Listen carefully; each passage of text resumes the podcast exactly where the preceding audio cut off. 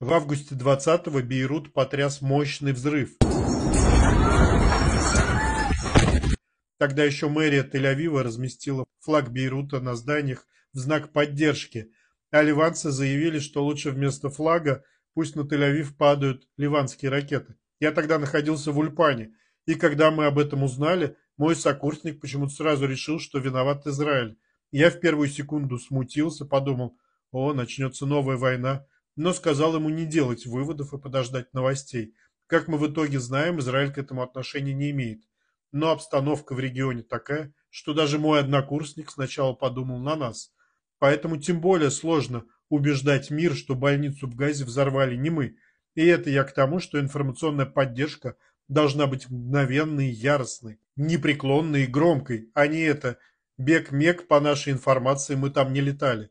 У Израиля колоссальная системная проблема с пиаром, и она связана не с недостатком кадров, а с тем, что правительство не хочет эту проблему решать. Потому что как в самом Израиле полно гениальных пиарщиков, так и за пределами много тех, кто симпатизирует Израилю.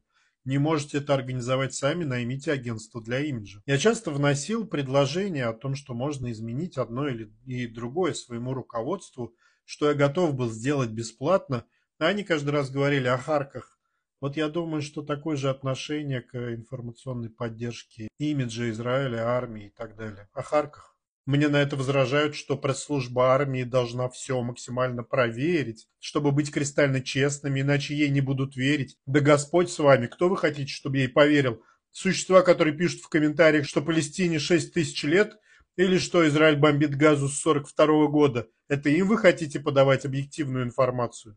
Приоритете скорость реакции, яркость и громкость, на втором месте объективность. Всегда можно потом извиниться и сообщить новые поступившие данные. Вот вы знаете, что Нетаньяху без проведения тендера нанял консультанта для создания положительного имиджа у русскоязычных, об этом пишет Кан. А для армии такой есть? Смотрите сцену из сериала «Падение дома Ашеров» о типичном мозговом штурме пиарщиков. Как я представляю, это должно быть в министерствах Израиля. Нам надо сомкнуть ряды по-настоящему. Пусть Пим займется своим делом, а пиар оставит мне. Перри Ашер, сын Америки. Сделаем из него Кеннеди-младшего. Попадем в GQ, US Weekly, USA Today. Его лицо будет светиться из любого угла. Его друзья будут рассказывать трогательные истории. А помните, как Перри отвез однокурсника в рехаб? Нет, даже так. Помните, как он дал денег на школы в Индии и в Африке? Мы споем дифирамбы. И любая атака на нас — это атака на него. Что еще? Статьи про папу, про тебя и про нас, но сочувствие аудитории нифига не безгранично. И мы не можем дать человеку вроде Пима разбазаривать такое сокровище. У нас неделя. Каждая секунда на счету. Время идет, и я и так потеряла кучу времени. Хорошо, начинай.